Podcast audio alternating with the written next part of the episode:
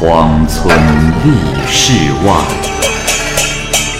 孤灯笑蓬莱。雁作人间雨，旷世岂了斋。鬼怪胡银娥，休当孤望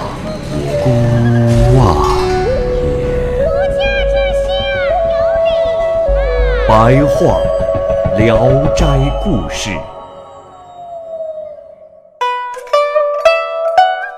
《聊斋故事》之莲香，蚂蚁播讲。姓桑的书生，名叫小，字子明，是宜州人。他从小就失去了父亲，住在红花埠。桑生以为人沉静平和自矜，每天出去两次。除了早上到东边邻居家吃饭外，几乎全部的时间都用于读书上。有一天，东邻的书生偶然到了桑生的住处，开玩笑地说：“哎，我说桑兄，你自己一个人住在这儿，难道不怕鬼狐吗？”桑生笑着回答说：“啊，多谢兄台关心，七尺男儿怎么能怕这些东西呢？公的来了，我有利剑。”母的来了，我当开门收留。东林的书生回家后，就和朋友谋划，让一个妓女从梯子上爬过墙去，然后弹指敲门。桑生从门缝里往外看，问是什么人。妓女回答说是鬼。桑生害怕的全身发抖。那个妓女不一会儿就离开了。第二天早上，东林的书生来到了桑生的房间。桑生叙述了昨晚的事情，还告诉书生让他早点回家去。东林的书生拍着巴掌说：“哎呀，我说兄台，你怎么不打开门收留他呢？”桑生顿然悟出昨晚的事情是假的，于是安居如初。半年过去了，一个女子夜里来敲门，桑生以为是朋友又来戏弄他。便打开门请她进来，仔细一看，原来是个惊艳绝伦的漂亮女子，就惊问她从哪里来。那女子说道：“拜见公子，我叫莲香，是西街的妓女。当时红花埠的妓女院比较多，桑生也就相信了。于是熄了灯，两个人就上床睡觉了。”自此，每过三五天，此女子就来一次。一天晚上，桑生独自坐着沉思，忽然一个女子走了进来，他以为是莲香，便迎上去说话。打开门一看，不对，这面孔不是莲香。这个女子大约十五六岁，袖口垂着，发髻也垂着。风流秀丽，走起路来前后扭摆着。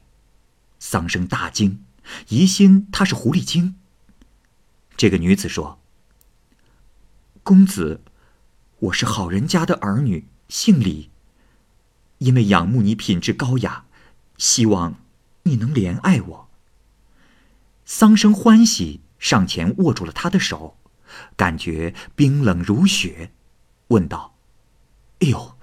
姑娘，为什么你的手一点温度都没有呢？李姑娘说：“啊，幼年时就体质单薄，何况夜里又是顶着霜露，哪能不冰凉呢？”不久，二人就睡在了一起。李姑娘说：“公子，为了情缘，我把娇嫩柔弱的身子都给了你。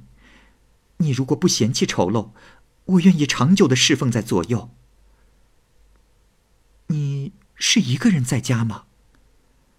桑生说：“啊，家中没有别人，只有邻居的一个妓女，啊，也不是常来。”李姑娘说：“哦，那你应该避免和她来往。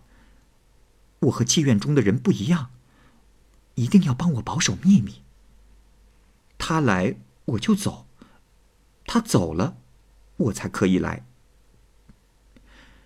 天亮了，李姑娘要走，送给桑生一只绣花鞋，说：“公子，这是我穿过的，你就留着它，寄托相思之情吧。但是公子切记，勿要在人前显露出来。”桑生接过一看，翘翘尖尖的，心里很是喜欢。一天过去了，到了晚上，屋里没人，桑生便拿出绣花鞋欣赏玩弄。这时，李姑娘忽然间又来了，于是两人亲热了一阵。从此，桑生每当拿出绣花鞋，李姑娘就一定会出现。桑生觉得很奇怪，询问这是怎么回事，李姑娘则以赶巧为由。一天晚上，莲香来了，惊问。啊，公子，你怎么看上去神气不足呢？桑生说：“啊啊啊，我并没有什么不适的感觉啊。”莲香便告别，约好十天后再来。莲香走后，李姑娘每天晚上都来。她问：“公子，你的情人为什么好久都没有来了呢？”桑生便把相约的事告诉了他，李姑娘笑着问：“啊，公子，我问你，你觉得我和他谁美？”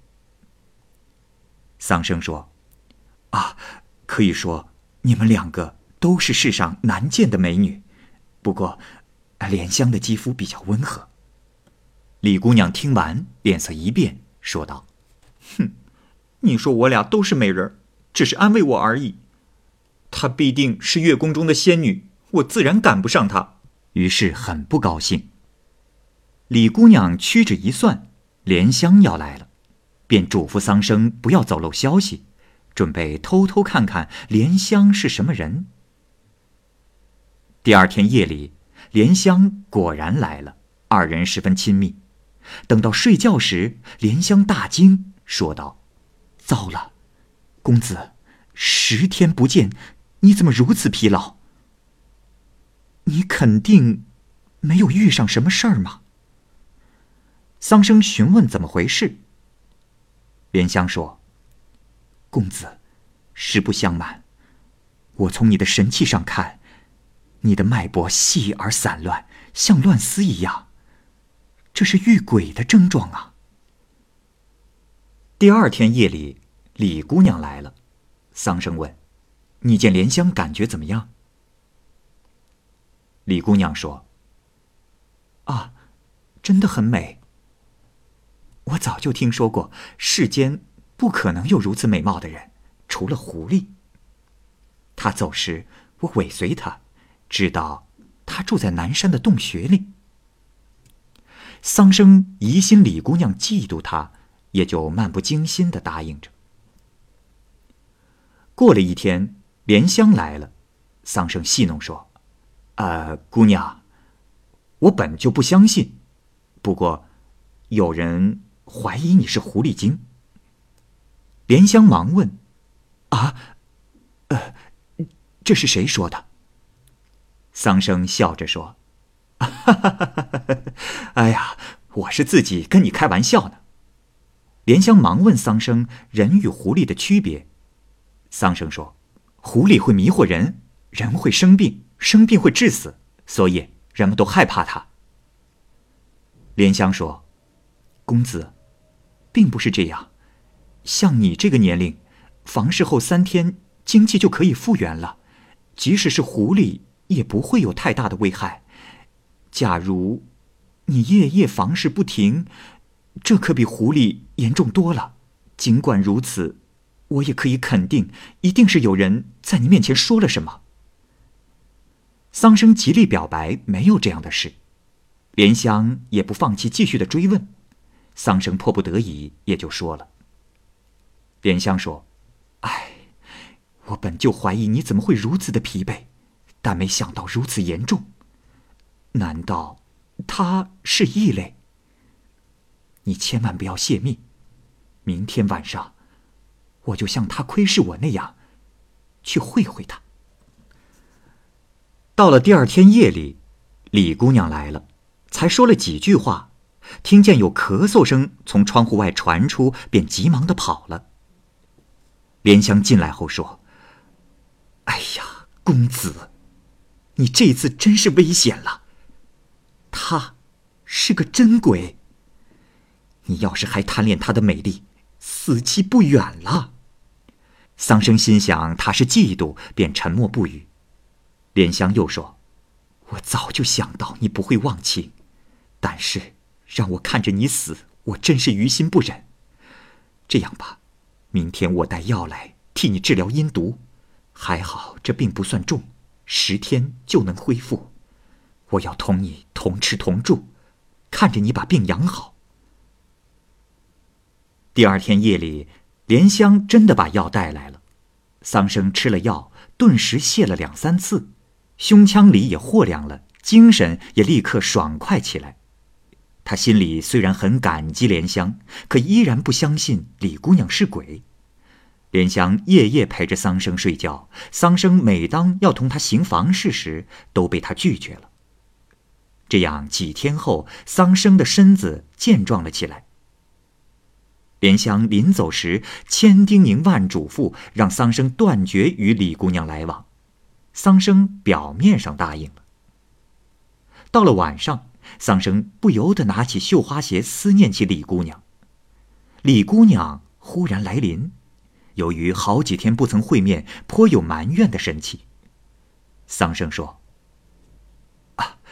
姑娘莫要生气，他每日为我行医治病，请不要产生怨恨。我对你的心，永远不变。”李姑娘这才作罢，不再生气。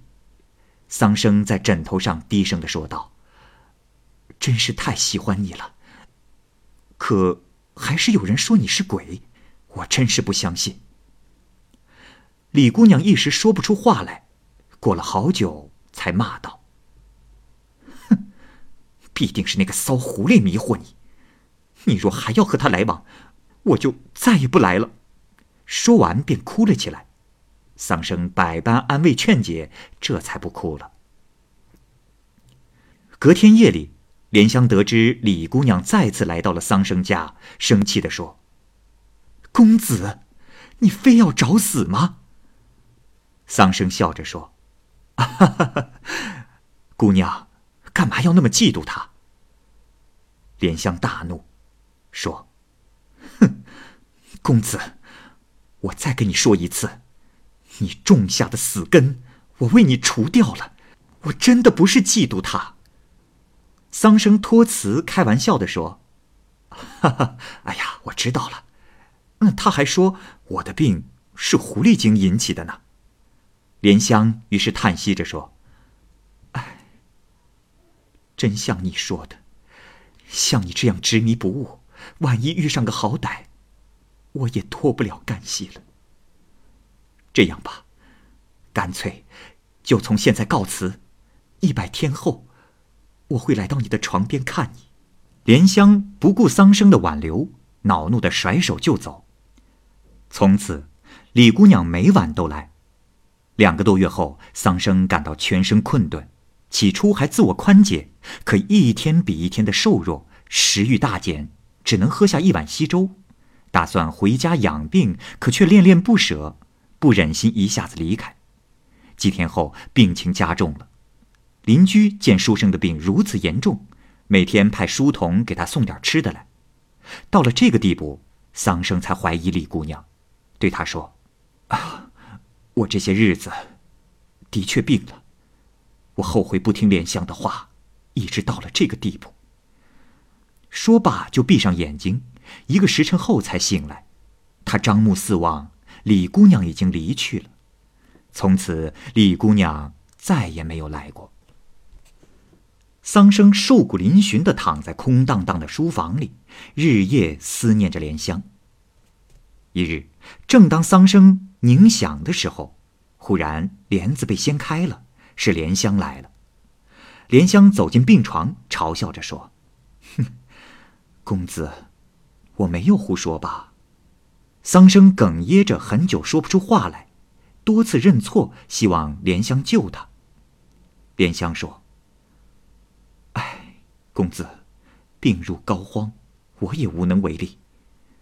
我只是来向你诀别的，以此证明我不是妒忌。”桑生非常悲伤的说：“姑娘，枕头底下有样东西，你帮我毁了。”莲香翻出绣花鞋，拿到灯前颠来倒去的玩弄。这时，李姑娘突然进了屋来，一见莲香在，扭头就跑。莲香用身子挡在门前，李姑娘找不到出去的路。桑生开始责备李姑娘，叨叨不停的说着，李姑娘却也不答言。莲香笑着说：“哼，终于能和你对上质了。我以前就说过。”桑生的病和我无关，如今怎样？李姑娘低头认错。莲香说：“哎呀，姑娘如此漂亮之人，怎么如此之糊涂？”李姑娘跪倒在地，哭着请求饶恕她。莲香把李姑娘扶起来，听她诉说往事。李姑娘说：“我是李通判的女儿，早早就夭折了，就埋在墙外面。我就像春天的蚕，虽然死了。”可情丝未断，与狼相好，这是我的心愿；把狼致死，这实在不是我的用心。莲香问道：“哎，鬼都想人死，因为人死后就可以经常相聚在一起了。难道你不是这么想的吗？”李姑娘说：“当然不是，两个鬼相聚在一起，并没有乐趣。如果有乐趣。”九泉下有数不尽的郎君。莲香说：“你夜夜与他欢好，跟人尚且不堪承受，何况跟鬼呢？”李姑娘问：“可狐狸能害死人？你不也是这样吗？”莲香说：“哎，能害人的那是采人阳气补自己的一类，我不是那一类，所以说世上有不害人的狐狸。”但是鬼都是害人的，因为鬼阴气太重了。桑生听了他们的对话，这才知道说鬼说狐都是真的。还好已经习惯和他们接触了，也就不那么怕了。但是，一想到自己即将离开人世，不觉失声大哭。莲香看着李姑娘问道：“你说吧，你要怎么对待他？”李姑娘说自己无能为力。莲香叹息着说：“唉，那我只有一事了。”李姑娘急忙整理衣襟，拜下跪求，说：“啊，如果你能治好他的病，使我不负郎君，我就永埋地下，也再不贪恋人世了。”莲香解下小口袋，拿出药来说：“啊，还好我早知有今天。”自分别后到三神山去采药，用了三个月才把药物配齐。对于迷惑色劳而死的，用此药没有不复苏的。不过，病症因什么得的，仍要以那个东西做药引子，所以还得麻烦你。李姑娘问：“啊，需要什么？”莲香说：“樱桃口中的一点香唾。”李姑娘听后，脸上泛起了红晕，不好意思的东张西望，最后只能低头看着绣花鞋。莲香又说：“哎呀，还等什么？这种活平时熟练的很，怎么今天舍不得了？”说着，把药丸放进了桑生的嘴里，并催促李姑娘。李姑娘迫不得已，把口中的唾液送了过去。莲香说。哎呀，再送一口！李姑娘又吐了三四口。这时，桑生已把药丸吞进了肚里。过了一会儿，有很大的声音从桑生的肚子里传了出来。这时，莲香又放进一碗，自己嘴对嘴的送进一口气。桑生感觉自己的丹田部位很热，顿时精神焕发。莲香说：“啊，总算好了。”天亮了，李姑娘恋恋不舍的走了。莲香因为桑生大病初愈，尚需调理保养，起居饮食都必须严格控制，因此将大门从外面上锁，假装桑生已经返乡回家，不与任何人交往。莲香日夜守护着，李姑娘也是每天晚上必来，殷勤侍候，对莲香就像对姐姐一样。莲香也深深的疼爱着李姑娘。三个月后，桑生的身体恢复了，李姑娘于是好几天不来一趟，偶然来一次也是看看就走，见了面也是一脸的不开心。莲香总想留李姑娘住下，李姑娘必定是不肯。有一次，桑生追李姑娘出去，硬是把她抱了回来，这才发现她像草人一样轻。李姑娘逃脱不开，于是穿着衣服侧身躺下，卷着身子。体长不足两尺。莲香更是可怜他，于是让桑生抱她，任凭桑生怎么摇动她，她也不醒。桑生睡过一觉，醒来后发现李姑娘已经不见了。十几天了，李姑娘再也不曾来过。桑生思念迫切，常常拿出绣鞋来摆弄。莲香说：“哎，李姑娘那样婀娜幽静。”连我都喜爱她，更何况男子。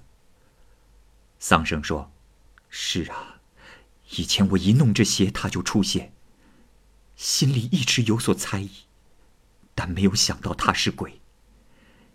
如今，面对着绣鞋，思念他的音容笑貌，实在是令人悲伤。”说着，流下了泪来。在这之前。有个大户人家，姓张，有个十五岁的女儿，取名燕儿。由于生病出不了汗，就憋死了。一天后，突然又醒了过来，起来就要跑。张家锁上了门户，他跑不出去。那姑娘自言自语地说：“我是李通判女儿的灵魂，感激桑郎的垂爱和关注。我送给他的鞋还在那里。我是鬼，你们关我何用？”张家听了他说话另有原因，便问他为何来此。姑娘低头沉思，左顾右盼，自己也茫茫然，不知是怎么回事。有人说桑生因病回家了，姑娘坚持说这是谎话。张家上下都觉得这很奇怪。东陵的书生听说后，就翻过院墙来查看，看见桑生和一个美貌的女子在聊天，便隐藏着进入屋中。想突然出现在他们面前，正紧张中，那个女子已经消失了。东陵的书生在惊骇中追问事情的真相，桑生笑着说：“哈哈，兄台不必紧张，我早已说过了，母的要来的话就留下他。”东陵的书生和他谈及燕儿，桑生打开锁住的房门，想马上去探查一下，但却找不到上门的借口。张家的母亲听说桑生还未离开，愈发疑惑，于是派老妈子去要鞋。桑生拿出绣鞋，便给了老妈子。燕儿得到了绣鞋后大喜，试着穿穿，但是尺寸不合适，他内心暗暗感到惊奇。于是他拿过镜子自照，忽然在恍恍惚惚中悟到了自己是借人家的身子而生的。于是就把事情的经过告诉了张母，张母这才相信。姑娘对着镜子大哭说：“自己觉得以前长得很美，每每见到了莲香姐姐，还是感到自愧不如。如今变成了这个样子，当人还不如做鬼呢。”他拿着绣鞋嚎啕大哭，别人劝也劝不住。姑娘哭够了，便蒙上被子，直挺挺的躺着不动。给好吃的她也不吃，全身浮肿。七天后，她竟然没有饿死，而浮肿渐渐的消退了下去，然后才开始进食。几天后，她遍体发痒，整个人像蜕了一层皮。早晨起来的时候，睡鞋掉在了地上，于是又试了试绣花鞋，这次正合适。他惊异中又拿起镜子，这时眉毛、眼睛还有脸庞，宛如与往日的容貌一样。他梳洗打扮之后去见母亲，凡是见到他的人都惊呆了。莲香听说了李姑娘的译文，劝桑生找媒人说和。后因门不当户不对未办，正好赶上张母过寿，桑生便和张母的女婿们一起去拜寿。张母认出了桑生的名帖，故意让燕儿在帘子后面偷看，认一认客人。桑生是最后到的，姑娘飞快地跑出来，拉着他不放，想和他一同走。张母申斥了几句，姑娘羞愧地进了屋。桑生仔细地端详，发现二人宛若一人，不觉得掉下泪来。桑生于是长跪不起，张母扶起他，认为桑生是真心的。桑生出来时，求姑娘的舅舅做媒人。张母想挑好日子让二人完婚，桑生回去告诉莲香商量如何处理此事。莲香怅然了好久，打算离开桑生到别处去了。桑生害怕的哭了。莲香说：“你去了他家，就要成婚，我去了算什么？”桑生便打算先一起回老家，然后再去燕儿。莲香就同意了。桑生把这件事情告诉了张家，张家得知桑生已经成家，生气的责备嘲讽桑生。燕儿极力说明，这才同意桑生的请求。到了那一天，桑生亲自去迎新娘，而家中的布置却十分的简陋。等回来的时候，从大门到堂屋，全都铺上了地毯，无数个灯笼闪闪发光，犹如花团锦簇。莲香扶新娘进入了洞房，等揭下了盖头，就像见到了老朋友一样高兴。莲香陪着吃了交杯酒，还问他还魂之事。燕儿说：“那时抑郁愁闷，只觉得自己身为鬼物，感到自惭形秽。自那天分别后，不想再回去，便随风飘荡停泊，很是羡慕活着的人。白天就依附着花草丛中。”夜晚就信步游逛。那天，偶然到了张家，见少女躺在地上，便依附在她的身体上，居然活了。莲香听了，默默不语，心中若有所思。两个月后，莲香诞下一子，刚生了孩子就得了重病，并且一天比一天衰弱。一天，莲香抓住燕儿的手臂说：“燕儿。”我把他交给你了，让你受累。我儿，即你儿啊！燕儿掉下了泪来，只好尽力的安慰他。莲香把燕儿请来的大夫都谢绝了，病情越来越重。莲香在弥留之际，气息犹如悬着的细丝一样。夫妻二人哭得很伤心。突然间，莲香睁开了眼睛，说。不要这样。你们欢喜生，可我乐意死啊。如果有缘，可能十年后我们还会再见。说罢就死了。桑生掀开被子准备收敛，尸体化成了狐狸。桑生像埋葬人一样埋葬了狐狸。桑生给儿子取名叫胡儿。燕儿抚养他，犹如自己亲生的一样。每到清明，就带着胡儿到莲香的墓地。后来，桑生在乡里中了举人，家境变得富有了。燕儿一直没有生孩子。胡二很聪明，然而身体单薄多病，于是燕儿想让桑生再娶。一天，管家突然通报说：“老爷夫人，门外有个老太太。”要卖女儿，于是燕儿叫他进来。待人进来后，燕儿大吃一惊，说道：“啊，莲香姐姐又出事了。”桑生也吃了一惊。燕儿问：“啊，她多大年纪了？”老太太说：“啊，十四岁。”燕儿又问老太太要多少聘金。老太太说：“老身仅有这一块肉，只要让他有个好去处，我有口饭吃，日后老身不至于丢在沟坑里，也就满足了。桑生用优惠的价格留下了老太太的女儿。燕儿拉着小女子进入了内屋，嘬着她的下巴，笑着说：“啊，你还认得我吗？”女子回答说：“嗯，不认识。”然后询问她的姓氏，她说：“我姓韦，父亲是在徐城卖酒的，三年前去世了。”燕儿忙算了一下，又沉思了一会儿，莲香正是十四年前去世的。